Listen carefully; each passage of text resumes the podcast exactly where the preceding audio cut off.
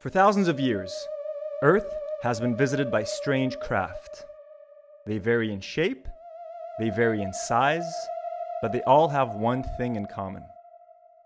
We don't know who's flying them, we don't know where they come from, and we don't know why they're here.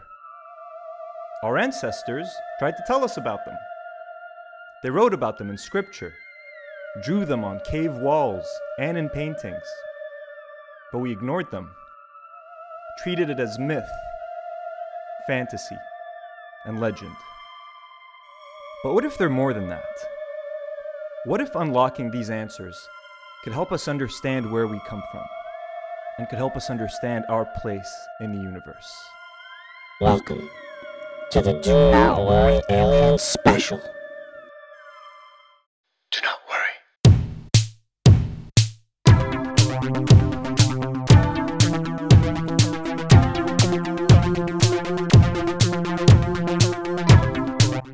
Welcome to a brand new episode of Do Not Worry. I am your host, Anthony, coming to you once again from the heart of Beirut and Jaitebe. Guys, thank you so much for joining me. We have an extremely special alien bonanza for you guys today. Uh, we're going to be going deep into some alien stuff. I hope you guys are prepared mentally. I hope you have a drink ready. Maybe you've got something fat rolled. I don't know. I ain't here to judge, but we're about to go deep on some aliens. Before we get into anything, thank you so much for subscribing. We are at 1.31k subscribers, 1,300 subscribers. That's fucking crazy. And I'm aiming to get to 2,000 subscribers in the next three weeks. Join my channel and become a do not warrior. officially. Uh, it's a lofty goal. I don't know if we're gonna hit 2,000 subscribers honestly in the next three weeks, but let's fucking try. We got nothing to lose. Thank you so much for leaving a like. Thank you so much for commenting. All of your engagement is extremely helpful, and I'm definitely gonna want to see your comments after this episode. I want to know what you guys think about all these alien stories. Which ones are convincing to you? Which ones were not convincing? Uh, we're going to have a lot to talk about. So, thank you so much for supporting this channel. Thank you so much for engaging with it. I swear it helps a lot. Uh, this channel would get buried by the algorithm if it wasn't for your engagement. So, uh, I really appreciate it. Uh, today's episode is going to be probably the longest one. I'm probably to have to switch batteries on the camera because it can like last for up to 40 minutes or something. So, buckle up. If you guys feel like you're tempted to skip or anything, which I don't recommend, I would urge that you guys at least watch the final uh, video, the final part of this of this podcast, which is about the kids in Zimbabwe. Because to me, that is the if there's one case I want you guys to walk away from, having learned from this from this uh, episode, it's the kids in Zimbabwe that saw a UFO in 1994. We're gonna get to that a little bit later. Buckle up. This is gonna be pretty fucking crazy. Uh, spark up. Okay, so what is this episode going to be about? Well, uh, in a nutshell, I'm to try to go over the UFO cases that have most convinced me throughout my 12 years or 13 years of being obsessed with this stuff. Ever since I was 17, 18, had just started college, um, I spent a lot of time watching YouTube videos, reading articles, research, all about UFOs. I don't precisely remember what was like the one case that made me like go full in, but it probably might have been Bob Lazar, which we're to go into that a little bit later. Um, so I'm basically to retrace the stories that had the biggest impact on me. And um, before you guys think I'm crazy or insane, listen, I'm a huge Carl Sagan fan. Carl Sagan, all right, was a huge skeptic. He never believed in any UFO related stuff. I even went as Carl Sagan on Halloween once in 2012. Here's a picture to prove it. So I know the importance of being skeptical, of not believing outlandish things without evidence. I'm fully aware of that. Trust me, if you guys have seen my podcast, you know I take a measured approach to everything. I like to, to look at the evidence and sort of balance everything out. So I'm not one to jump to conclusions. And believe me, alien getting into alien stuff can get very overwhelming because you're never going to get any real answers and it goes into so many wild directions if you let it. Like there are people who believe that President Eisenhower signed a treaty with aliens like year, decades ago. In exchange to get alien technology, he would allow the aliens to run experiments on humans and abduct them. For example, there are people that believe that the whole alien UFO thing is a government ruse so that they can one day pretend that there's an alien invasion so that all world governments can unite and create a new world order. There are people who believe aliens live in the core of the earth and like pop out of the ocean and stuff, which there are a lot of cases of USOs, um, unidentified submerged objects, so that is true. But like, people believe that there are Martians living on Earth. It can, if you let it, it could drive you insane. So, so I've tried to focus on cases that have convincing evidence, maybe uh, not physical evidence, but mass sightings, you know, cases where more than one person saw something, cases where extremely qualified people like fighter pilots, airline pilots, military personnel saw something, stuff where it appears on scanners and radars. So, this is going to be very evidence based. Even though I don't have a physical piece of a UFO to show you, there is more than enough evidence, I think, out there at this point to suggest that there is something going on. And I think the most fascinating thing to me has always been like, there are things flying in our skies and we don't know what they are. Like, how does that not capture your imagination? How do you not want to find out what that is? And I think in today's world, we're so inundated with information and and social media and like younger generations are constantly being fed so much information that I don't even know if younger people are interested in this kind of thing. But to me, it's like, how could you not be interested in this? You know what I mean? How could you not be interested in the idea that aliens might have already visited us? And there are these unknown crafts that fly in ways that we don't understand, floating around. How can you not be obsessed with that stuff? And I just find that stuff completely fascinating. And um, I hope that a little bit of that can rub off on you guys and you get a little bit curious about this stuff uh, because it is honestly pretty fucking mind bending. And like, I can show you, look, I can show you a bunch of photos that have been proven not to have been fake or doctored. For example, for example, the McMinnville UFO pictures in the 1950s. A farmer just fucking saw a UFO and took a photo of it. It's been proven to be a real photo. The 1966 Balwyn UFO. It was a, an engineer who saw who was in his garden and saw a fucking UFO on its side, and he took a Polaroid photo. It has been proven to be real. The 1965 Heflin photos have been proven to not be doctored. In Costa Rica in 1971, the government was taking survey pictures of a hydroelectric power station and they saw a UFO like a flying disc in the picture. These things are real. These things are there. We can no longer deny it. Now, I'm not telling you that aliens are flying these things. I can't know that for sure. But a UFO stands for unidentified flying object. It doesn't mean it's aliens. It could be human technology. It could be alien technology. But there's something flying out there. And we don't understand it. Or we do, but the government is keeping it secret. But we're going to try to get to the bottom of it. I went back and forth in my head as to whether or not I should start with Roswell, New Mexico, since I figured most people know it, but I think it's an important story to start with because this is what honestly started the whole UFO craze. This is what led to people, you know, assuming that weird experiments were happening in Area 51. And a lot of people still don't know the truth. A lot of people believe the story that it was a weather balloon and all that bullshit. It is not. Something crashed in Roswell in 1947. So here's what basically happened in a nutshell. So, William Brazel, a foreman who was working on a ranch in 1947, saw a bunch of debris like a few miles away from, from where he was working. Calls the Air Force, the Air Force shows up. It's some kind of weird craft that they don't know what it is. So the next day, a newspaper comes out officially saying that the Roswell Army uh, airfield captures a flying saucer on ranch in Roswell region. It's right there on the Roswell Daily Record. It's in the newspaper. They print it out, okay?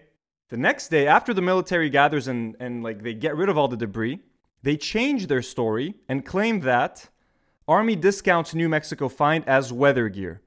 So they try to discount it as it was just a weather balloon. Sorry, it was our mistake. It wasn't a crash disc. We fucked up, apparently. It was just a weather balloon.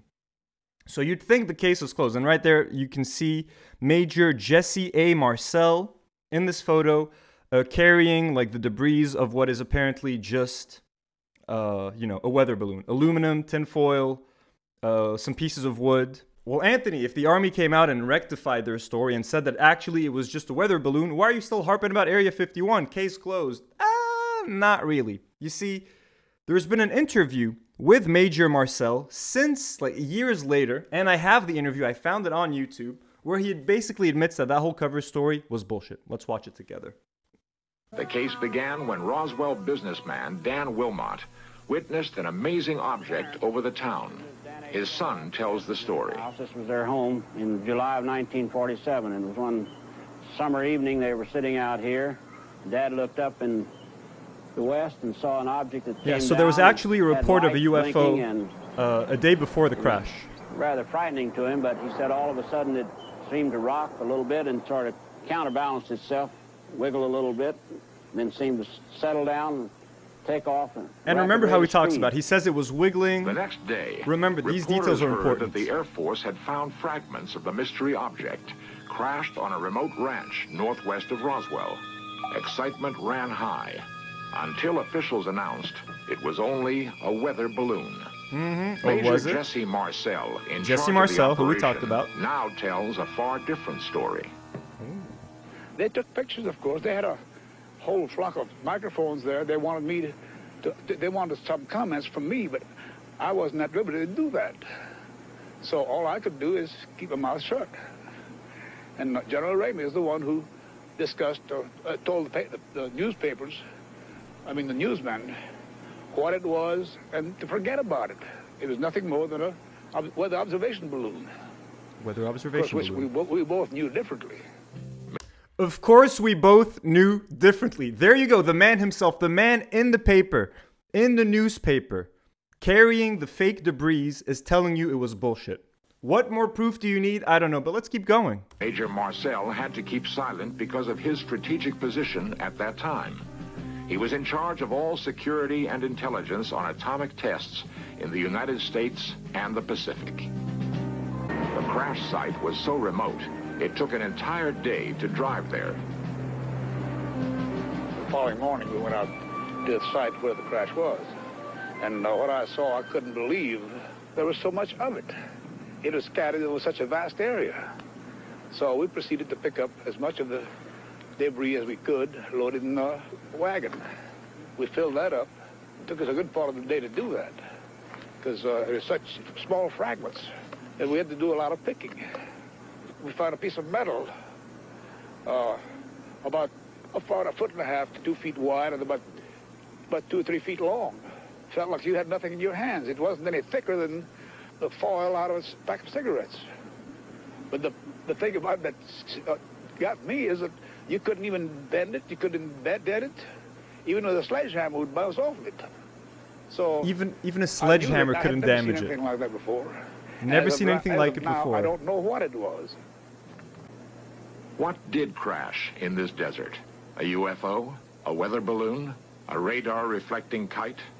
it was not anything from this earth that I'm quite sure of. Because I was, being an intelligence officer, I was familiar with just about every, all materials used in aircraft and our air travel. I love you, General Marcel. like. It could not be. It, it could not have been. All right. Well, Anthony, that's just one man. How do you know? Well, well, there's another man in another photo in that same photo shoot. Uh, you see right here those two gentlemen. The guy on the right, uh, his name is Thomas DuBose. He's a retired brigadier general.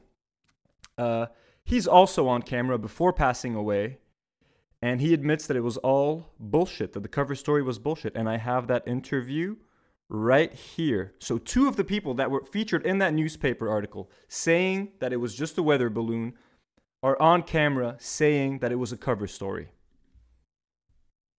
Let's go. In 1947, General Ramey's chief of staff was Colonel Thomas DuBose. Shortly before he died, he was interviewed on home video. As a retired brigadier general, he is the highest ranking officer ever to comment on the Roswell incident. It was a cover story. The balloon part of it is the story that's to be given to the press, and that is it, and, and anything else, forget it. And McMullen, if you ever knew him, he, if you told him that he wanted to run something, he goddamn sure ran. Cover it. story. He knew every facet of the operation. He's a busybody. He, he wanted to, he wanted to know what the hell was going on, who was pissing on the sidewalk, and all that sort of business. General McMullen, the deputy head of Strategic Air Command at the Pentagon, was in charge of the entire operation, according to General DuBose. McMullen told me, you are not to discuss this And this is a point of which this is more than top secret, as he said. It's beyond that. It's within the, my priority as deputy to, to George Kenney, and he in turn responsible to the president. This is the highest priority you can exist, and you will say nothing, and that's the end of it. And, and Jesus, that's from the commander in chief, and, uh, and you did, and you forgot about it. The revelations of DuBose suggested the American Air Force did indeed have something important to So, hide. Does that guarantee that it was aliens? No, but it was definitely not a weather balloon. So you can understand why people don't trust the official Roswell story and why Roswell is such a springboard for UFO fanatics, for UFO researchers, uh, enthusiasts. Maybe it was like a super secret American, uh, you know, U.S. government technology, or maybe it was like the newspaper had originally said. They recovered a spacecraft.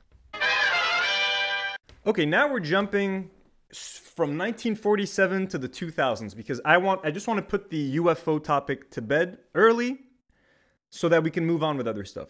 So, in 2017, uh, the New York Times released an article and leaked three videos captured by uh, the US Air Force, basically, of three different UFOs and three different occurrences.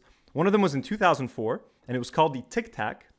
One of them was in, and the other two were in 2015. One of them was nicknamed the Gimbal UFO, and the other one was nicknamed the Go Fast. After that article came out in 2020, just a few months ago, the Pentagon officially released these videos. So the Pentagon has officially admitted that these are unidentified aerial phenomena, that they don't know what they are. So it is no longer a question. I'm not saying it's aliens, but the Pentagon has officially admitted that these that they don't know what the fuck these things are and they're flying around in our airspace. So this is let's check them out. Again, officially released by the Pentagon. So the debate as to whether or not UFOs exist should be over at this point. This is the gimbal right now. There's a whole fleet of them. Look on the ASA. My gosh. You hear the guy say there's a whole fleet. You can only see oh, one of them on the radar, but there are actually five more. Look at that thing, dude.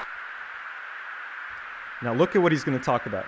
This is our reference, by the way. Yes, I have props to Millennium Falcon.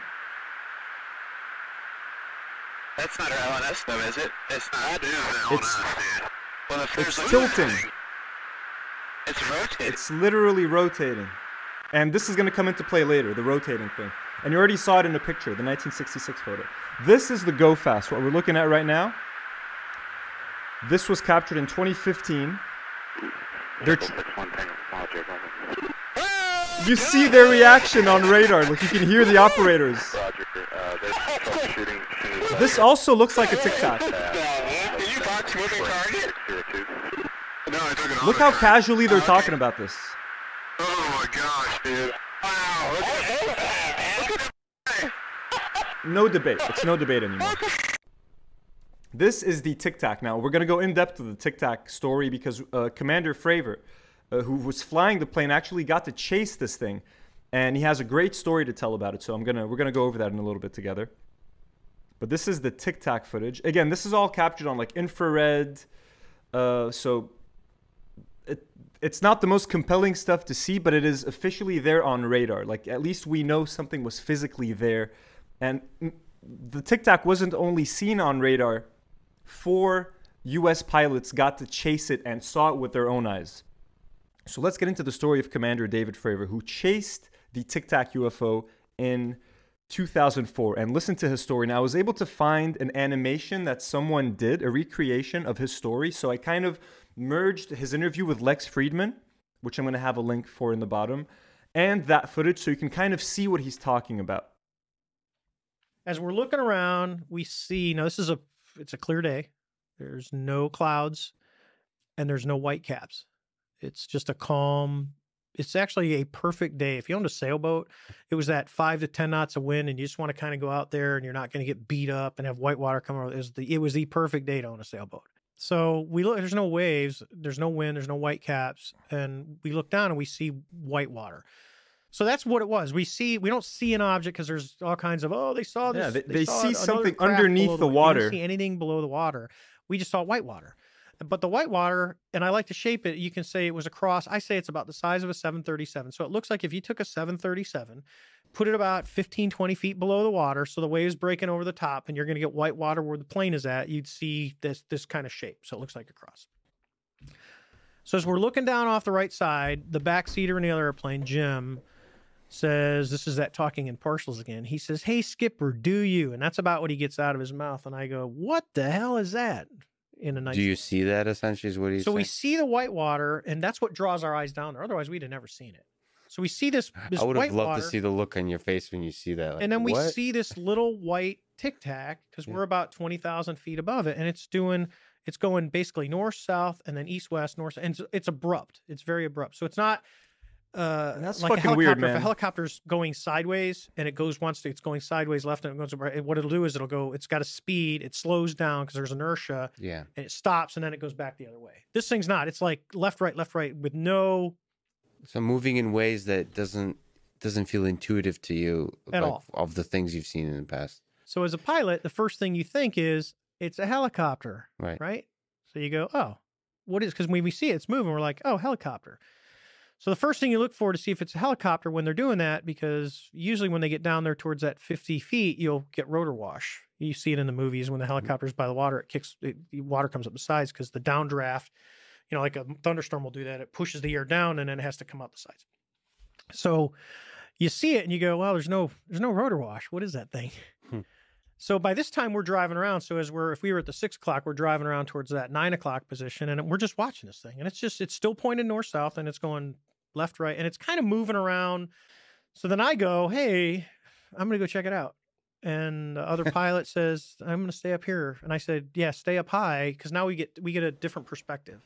Mm-hmm. So she's up here and I'm down here as I'm descending. She can watch because right now So all you've I'm got watching two jets. You've got two planes. She can two watch people per plane. so she gets a four God's eye view of witnesses. going Four on, highly is really trained.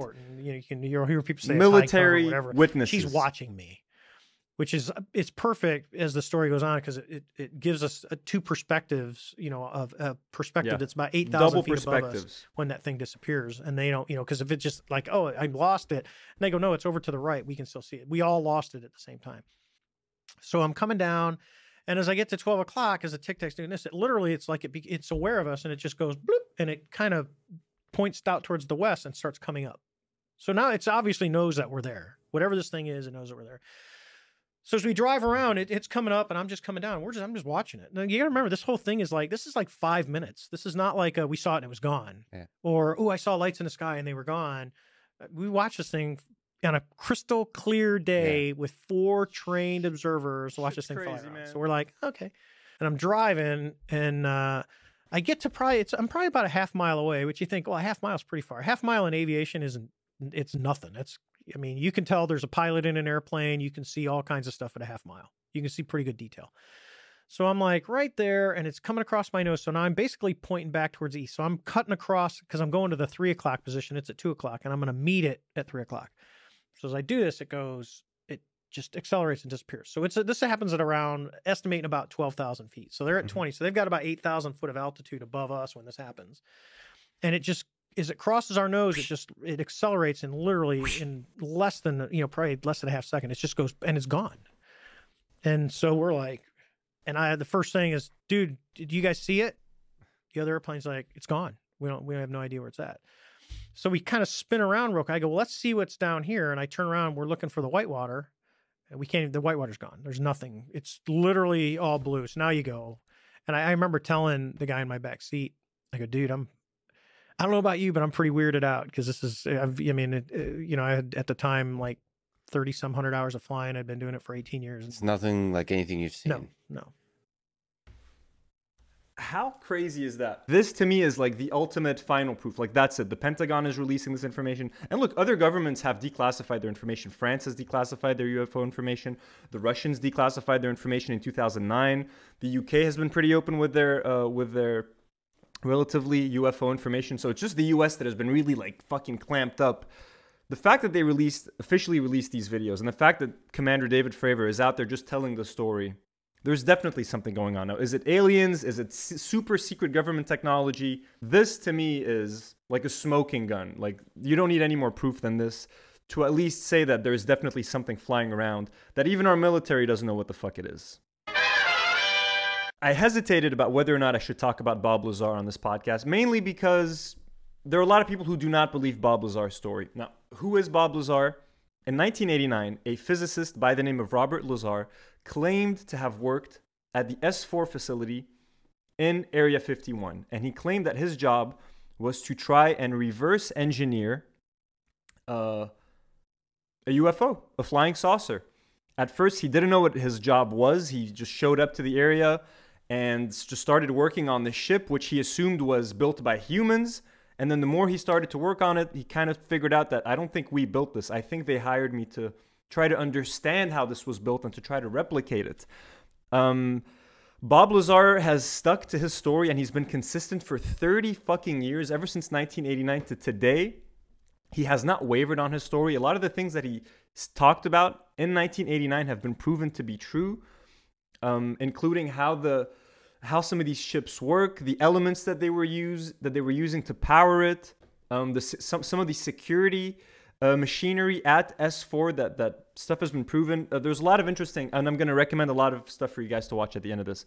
But let us watch the original 1989 interview with Bob Lazar, where he talks about a lot of a lot of this stuff. And when I saw this video, I was honestly shaken as in as a 17 year old. I was like, if this is true, if this if what this guy is telling is true, then it is absolutely insane. I believe Bob Lazar just because of how how he talks, you know, he, I don't know, just his delivery. I find the guy to be very credible. Uh, so his story is very controversial. He claims that the government has tried to erase like all of the records of him and stuff like that. It's let's check out this 1989 conversation with Bob Lazar. Uh, it's pretty fucking fascinating, and it's gonna link to a lot of the other things we're gonna be talking about.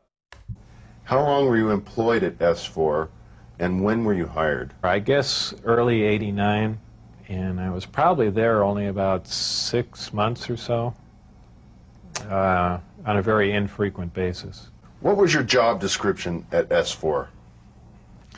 My official job description was a senior staff physicist. Uh, I don't know if I actually had that position when I was there because I was there so infrequently. I wasn't supervising anyone, so I uh, that that was the official position I was hired under. But uh, whether or not I actually acted in that capacity, I don't know. When did you see your first disc? The first disc I saw, I believe it was the second, or I, I think it was the third time I was up there. Uh, normally the bus pulled around to the opposite end of the facility. On um, this particular occasion, it pulled up to one of the hangar doors, which were normally closed, and the, the last one was open. We came out, and I saw the disc in the hangar. Uh, upon seeing it, it, it struck me that, well, this explains all the UFO sightings. Not thinking that it was an extraterrestrial craft, that this must have been some advanced form of fighter that we've been working on for years, and you know people have just caught it being tested, so on and so forth. And uh, it never even occurred to me, even though I was looking at an extraterrestrial vehicle, that you know this wasn't man-made. When did you realize the craft was not of earthly origin? Well, it probably really hit me when I got inside the craft and looked around and began to understand how the craft was operated and finally grasped the whole project as a whole, as what we were doing, the fact that I we believe weren't you, Bob. building this thing. We were trying to find out how it was made. We were back engineering it. What is back engineering? Well, back engineering is taking a finished product and finding out how the device or product was produced. And essentially determining whether or not you can duplicate it. Uh, people have asserted that, boy, that must have been the most exciting time in your life, and that's not the way it was. When I first got to look inside the craft, the, the all I can say it's an ominous feeling. You walk in there and uh, it's it feels as if you shouldn't be there. I know that sounds kind of corny, but it's a real ominous feeling. It's not an exciting feeling. uh, it brings up a whole lot of questions in your mind. Well, where did this come from? And you know that they won't give you the answers to the whole story, but it's uh, that's the only way I can describe it. How many craft are housed at S4, and are they in fact all dish-shaped? There are nine, and their shapes vary. I only got to do a close inspection on one of them. Uh, the others I just briefly saw, and they, they pretty much varied. I give everything nicknames there. The one I worked on was kind of sleek looking, and I gave it the name crazy, of the sport man. model. Um, there was one that looked like a jello mold. There was one that looked like a top hat. Tell us about the lower level of the craft, where the gravity generators are located. I had to hang upside down in there to see the lower, uh, the lower level essentially, and there were three large gravity amplifiers. The second level was the only other level that I was on. It was the main level uh, that contained the reactor, where the seating was. So it's assumed this was not made for a human pilot. It would be extremely inconvenient for a human pilot. Humans really can't even function in there the, because of the ceiling clearance. Uh, the seats were so tiny. Uh, it was obviously made for a creature much smaller than a human. How does the craft achieve lift? It produces a gravity wave, which is similar to the gravity wave He's that the explaining Earth how they produces. work. However, the craft phase shifts the wave. In other words, it, it turns the wave not really in an opposite polarity, but something to that effect, where it will work against the natural gravity wave of the Earth and it produces a lift in, in that effect. Is there any internal protection for the crew? Does the craft generate a, a, a gravitational field inside the craft itself? Well, the craft generates its own gravitational field. Being inside that field essentially doesn't shield you, but it, essentially you're in, and this is a, a terrible way to say it, almost in a different realm, because you're you're now influenced only by that gravitational field, and inertia would have no effect. Uh, you're you're in a distortion, and don't forget that gravity distorts time and space, so really nothing is going to influence you while you're in there. Describe the gravity amplifiers for us and some of their different operating configurations. There are three amplifiers. The craft can operate on a single one, can lift off the ground. The way in which it's propelled are two different ways. There's what they call Omicron configuration, where the craft is using one generator, uh, or Delta configuration, Delta. where it's utilizing all three. Remember the tilting? Delta configuration would be for space travel. Essentially, the craft will tilt up on its side, as opposed to a science fiction movie where you see a flying saucer moving around. The craft will tilt up on its side, focus the three gravity generators to a single point, and move through space that way. So They'll use one gravity generator to lift the craft off the ground. And as opposed to what we're used to, for instance, a plane, once it's in the air, we envision thrust or some force coming out the back of it to push it forward. The crafts work completely opposite of that. What they do is once they're hovering in the air, they'll swing the gravity, two remaining gravity generators up in front of them and create a distortion, essentially a downhill. And the craft rolls downhill for infinity. It's always chasing a little distortion. That's why they look goofy when they fly around at low speed. So basically, it's creating a dis- it's creating a gravi- gravitational distortion, and it's following it. Yeah, a lot of people who see UFOs, they're never sitting, rarely sitting still. They're like moving around and wobbling, kind of as if they're on a string. That explains why.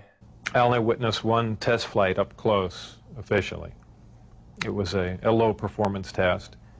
I believe there were uh, some pilots or test pilots in the craft. The craft must have been retrofitted to fit them because the seating arrangements were really not accommodating. The craft lifted off the ground, uh, virtually noiseless, other than a small corona discharge on the bottom of the craft, indicating the presence of high voltage.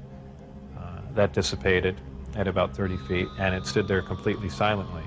And moved over to the left and to the right, and sat back down. That was the entire uh, test. However, that was an extremely impressive test. Maybe to someone that really knows little about science or anything, that, that wouldn't be a whole lot. But you have to realize this craft was about 52 feet in diameter. I don't know exactly how much it weighed, but it weighed a lot. And uh, this was quite, quite a scientific feat to lift something completely silently, under control. That's fucking crazy. So he's basically confirming that the US government knows how to fly these UFOs. So, what that tells me is that some of the UFO sightings is humans, the US government flying these crafts that they've recovered. How did they recover them? I don't know. But we know how to fly them. We don't know how to recreate the technology, but we've figured out how to fly them at least. How are my opinions changed? Uh, I would say considerably. You know, uh, obviously the ET craft do exist. Something had to build them, so there must be aliens. And since there are and the craft are there, there must be some sort of factory and an entire civilization somewhere. Fuck and if in fact that is true, and it apparently is, then there must be others. It kind of moved from science fiction into reality in my mind. And uh, it really just, I guess, opened my eyes. The big thing is whether or not we can duplicate them.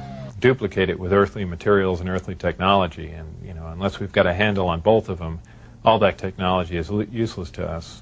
And uh, if it turns out we can't do that, all we have is one single prized possession that we have to take care of. And that's it. He still stands by the story. There's a great documentary on Netflix about Bob Lazar. There's a great Joe Rogan interview with Bob Lazar. Um, the guy is not after fame. The guy's life was turned to shit after he came out with the story. The only reason he even went to the press was because his life was being threatened. He thought by the US government, so he figured by sharing his story, it would be some kind of insurance. Um, I believe Bob Lazar. Um, it confirms a lot of scary things like that the US government knows how to fly these things. I know he says that they've done a lot of test flights at Groom Lake and in like the S4 area. Maybe they figured out how to fly them farther away. So a lot of these sightings are maybe the US government. I don't know. And if you think that this is a bunch of bullshit, there is a very fa- uh, prestigious Harvard astrophysicist called Dr. Rudolf Schild. Um, he's even on camera saying that what Bob Lazar says is extremely credible. Uh, let me try to find that. Last question. We were talking off camera before the interview began about Bob Lazar and some of the statements that he had made. You've, you've looked at that information. Yes. Now I haven't. I've only come across this fairly recently, since I do research on you know distant quasars and black holes and uh, um, dark matter and things of that kind. And I'm rather new to this. And um, I've found Bob Lazar's materials to be extremely convincing. And Bob Lazar, the movie, Harvard to me, physicist. is unfortunately about the question of is his testimony real and is he real and all of that, which I am not the least bit interested in. I am interested in the part where he discusses the small segment of the UFO craft that he was allowed to work on and where he did know uh, exactly how the, uh, the, uh, the parts were manufactured. Anyways, just this is just a little bit of extra credibility. Um, this is the Bob Lazar story. I'm gonna give you guys some cool recommendations later. But yeah, this was one of the big influences on me was this story, and I think he's a very, very convincing uh, witness. Do you guys want to talk about how aliens fuck with our nuclear weapon facilities? This shit's fucking scary. So in 1967, a UFO appeared at a nuclear facility, and uh, this is a story as told by Commander, I think, Robert Salas. Again, highly trained military personnel. Um, let's check this out, man. And this is cool because the, this has happened with the Russians as well. They have reports of UFOs appearing at their nuclear facilities, either disabling their weaponry or turning or activating them. Basically, just like letting us know, like, hey, you, guys ain't shit. We can fuck with you guys. Check it. My name is Robert Salas. I was in the Air Force uh, active duty after I graduated from the Air Force Academy in 1964 until 1971.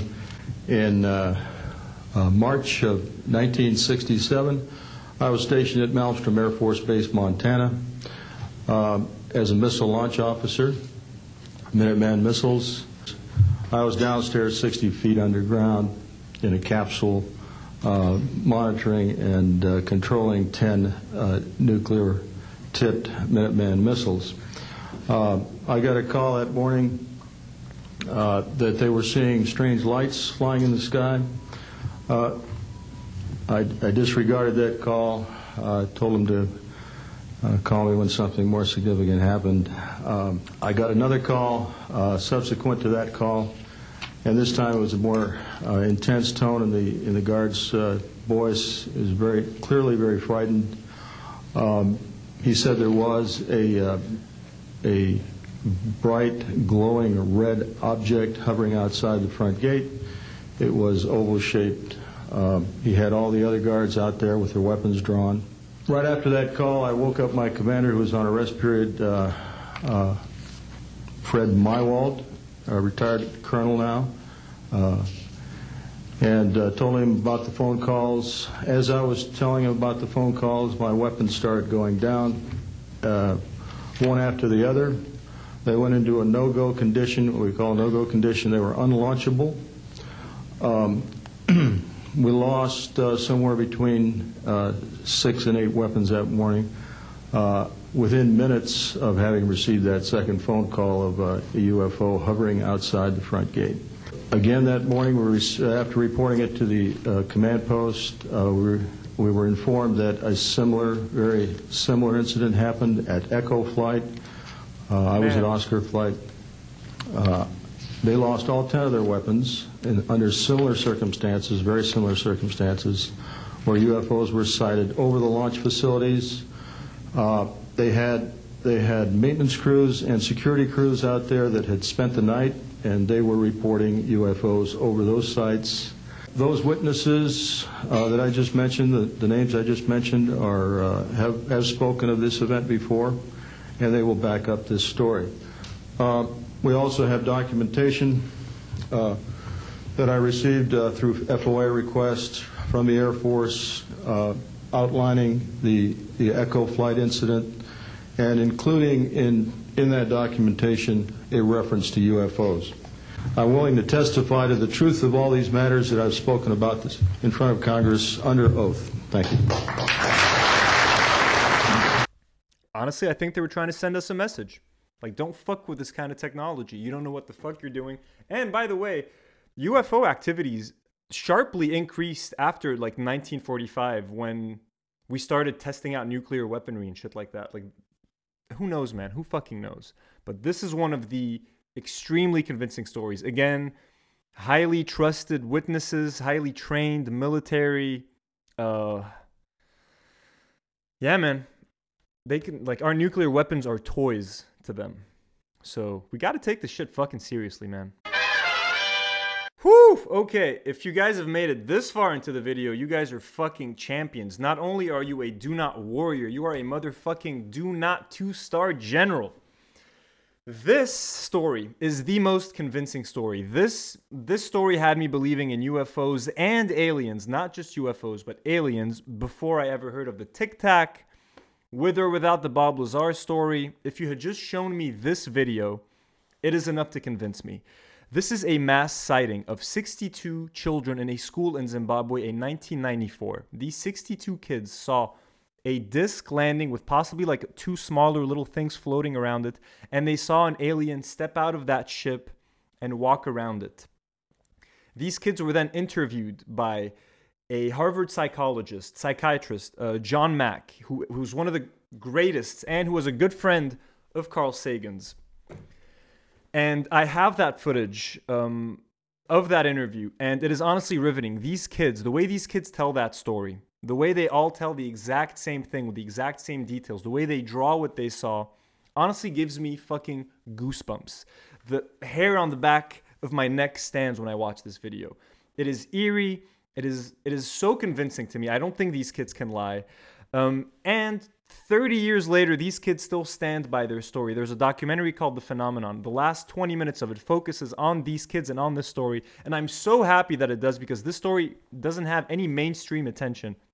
And I've known this fucking story for years. I show it to everyone I can think of. I, I bring it up on first dates sometimes, which is a horrible idea. Never talk about any of this shit on any first date, by the way. Horrible idea. I've learned the hard way. Uh, if you watch no other chapter from tonight's episode, and if you only watch this one, honestly, it is enough.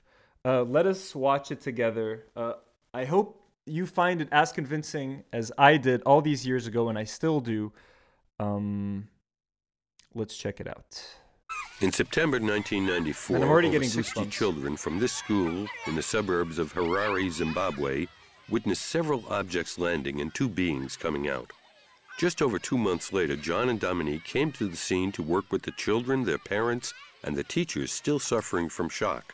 John, who essentially specialized in child psychiatry, Look at the devoted a great deal of look time at their to eyes. interviewing the children. Listen to how they're talking. Something scared you, is that right? Yes. What what scared you? The noise.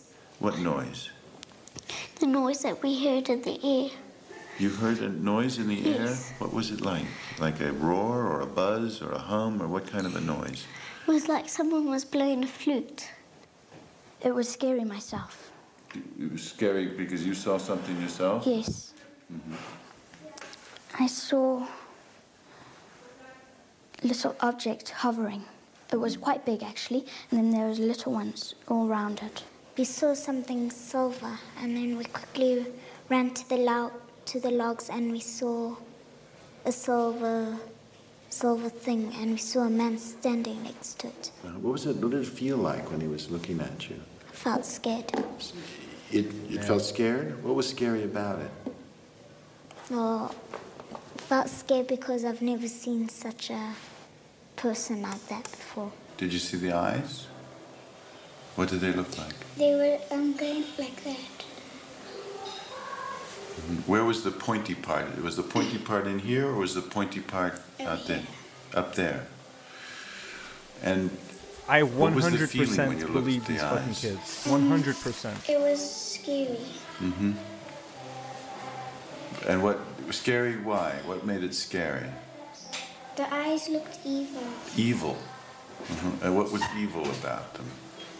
Say what you mean by evil.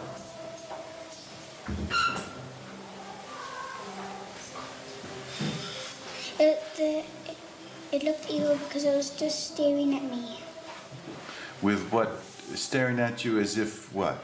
As if to do what? As if it wanted to come and take us. As if it wanted to come and take you. That was the feeling you got? That it wanted you to go with it? Did you feel like you wanted to go with it? No. Did you feel, what was the effect on you when, when you felt it wanted to have you go with it? How- I just um, walked away and I started crying. They came running up here in such a panic. And When she I mean, says, even like, if we wanted to come staged and it, they could us, not have run all together like fucking that. crushes me, Even if we practiced it, I don't know how many times. that they came up here like a living snake, and they just came. We were in a staff meeting, and we just heard them screaming, screaming, ah! And then they were here, you know. And a child can't make that up.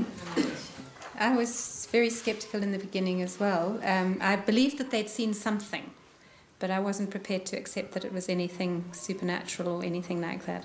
But I think the consistency of, of what's been going on indicates that it was more than I was prepared to admit in the beginning. So both of them were running. One was running um, in the trees, and the other one was running, running across the ship. Because there were also trees here. hmm The eyes were, were like more pointed as they came in toward the center of the Yes. head, is that? No, more circular. And this was all black in. All black. Now you've made pupils. Did they actually have pupils or Yes, was the it pupils solid were black? white. What? The pupils were white like So you saw white in the center? Yes, like that. hmm Was he near the, uh, the silver object or was he far That from was on top. On top of the silver object? Bro, that's fucking creepy, man. And um, did you look at him? Yes. Did he look at you? Yes, then he gave me the creeps, then I stopped looking Gave you at the creeps. Actually, in your drawing, you showed him standing Man, up. this kid is so didn't fu- Yes, These I had kids to are him so standing up adorable, because I couldn't man. draw him sitting. Man. what I thought was maybe the, the world's going to end. Maybe they're telling us the world's going to end. Um, why do you think they might want us to be scared? Mm. Because um, we maybe because we never we don't look after the planet um, the area properly. hmm And uh, let me, this is, is this an idea that uh, you have had before, that we don't look after the planet properly in the air? Or did this idea come to you when you had this experience?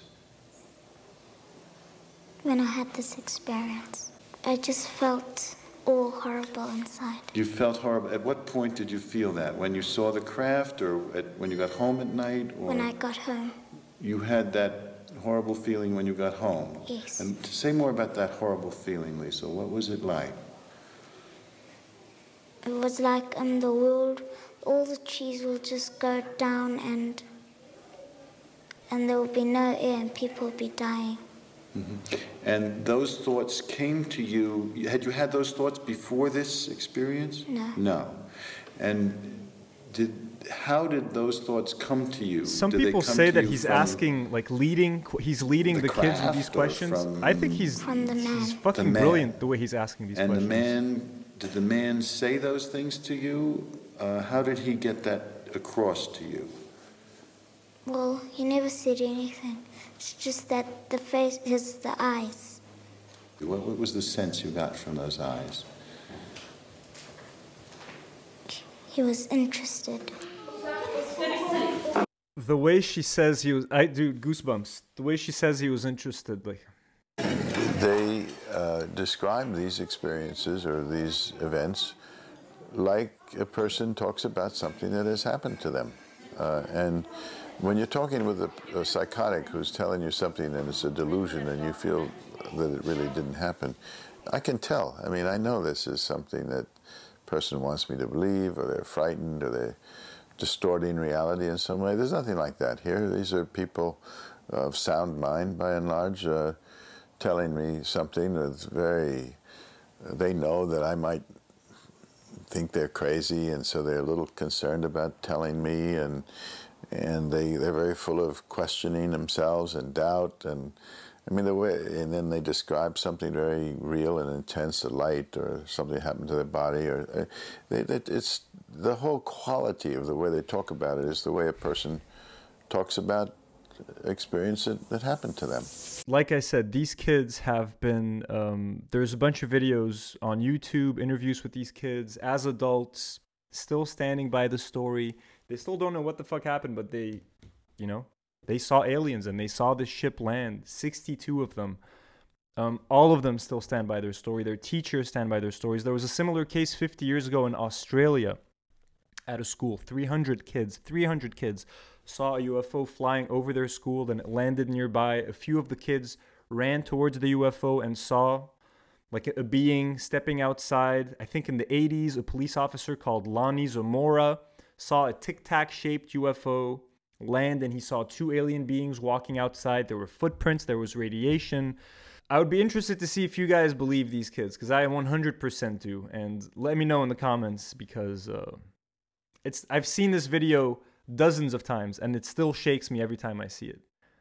Because like there's definitely something out there and we're sitting here clueless, focused on social media and focused on all this dumb shit when these existential things are fucking happening and have happened in our past and we don't talk about it. In conclusion, based on everything we saw, based on the military reports and the Pentagon videos, based on the Bob Lazar story, based on the Zimbabwe story, based on the Robert Salas nuclear weapon story, based on Roswell, New Mexico, based on all this stuff, on all on these hundreds of stories that I didn't even get into. I 100% believe that there are unidentified flying objects in our skies. Things that we don't understand that, that are flying around. I also believe that some of these crafts are flown by aliens. A- weird little small gray alien beings with big black eyes, the aliens that we've all grown to know over the years in pop culture. I believe that these things exist and they are flying these ships. Are they aliens? Are they I don't know where the fuck they come from. Did they come from the core of the earth? Uh, there's legitimately a theory that says that like the US government does experiments on like disabled kids to make them look like aliens to put them in these ships to trick people into like I said earlier when you get into UFO stuff it could go into so many crazy wild directions that it's very hard to stay focused. So me trying to stay focused I would say that yes, I believe that there are aliens. I also believe, like Bob Lazar said, that we've been able to not back engineer them yet, but we know how to fly the ones that we already have. So some of the UFO sightings that we see, I'm sure it is military people flying the stuff, humans flying the stuff. Have we at this point in 2020 figured out how to build this stuff and recreate this technology? Possibly. Maybe the Tic Tac was an American ship and maybe they're just flying it around their own people to see how they would react.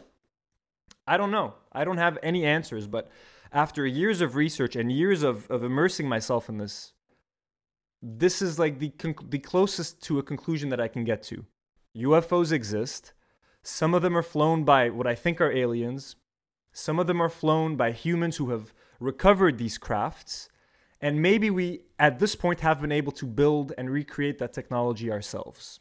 It's not satisfying to not have answers. I hope that we get some kind of disclosure and i think we're getting closer because more and more of this stuff is slowly leaking out to the public. We're getting to a point where i honestly don't know how much longer the government can hide this for. Um so i i hope it happens within my lifetime. I hope i don't end up like there's so many people who've been working on this for years like jacques vallée george knapp uh, jaime maussan over in mexico all these fucking crazy ufo enthusiasts who might die without ever getting any answers. So I hope I'm not one of them. I hope I get to find out what happened. This is what I believe. I hope you guys were convinced by what you saw. Let me give you guys a few recommendations and some things to watch if you want to get into this more. Watch the David Fravor, uh, the commander who chased the Tic Tac. He did an interview with Lex Fridman. It's a great podcast. It's like two hours, it's three hours long. It's very interesting, though. Um, watch that one. Watch the Bob Lazar interview with Joe Rogan. Watch the Bob Lazar Area 51 and Flying Saucers documentary on Netflix. So the David Fravor interview with Lex Fridman is on YouTube. The Bob Lazar interview with Joe Rogan is on YouTube. The Bob Lazar documentary is on Netflix. There's a show called The Basement Office.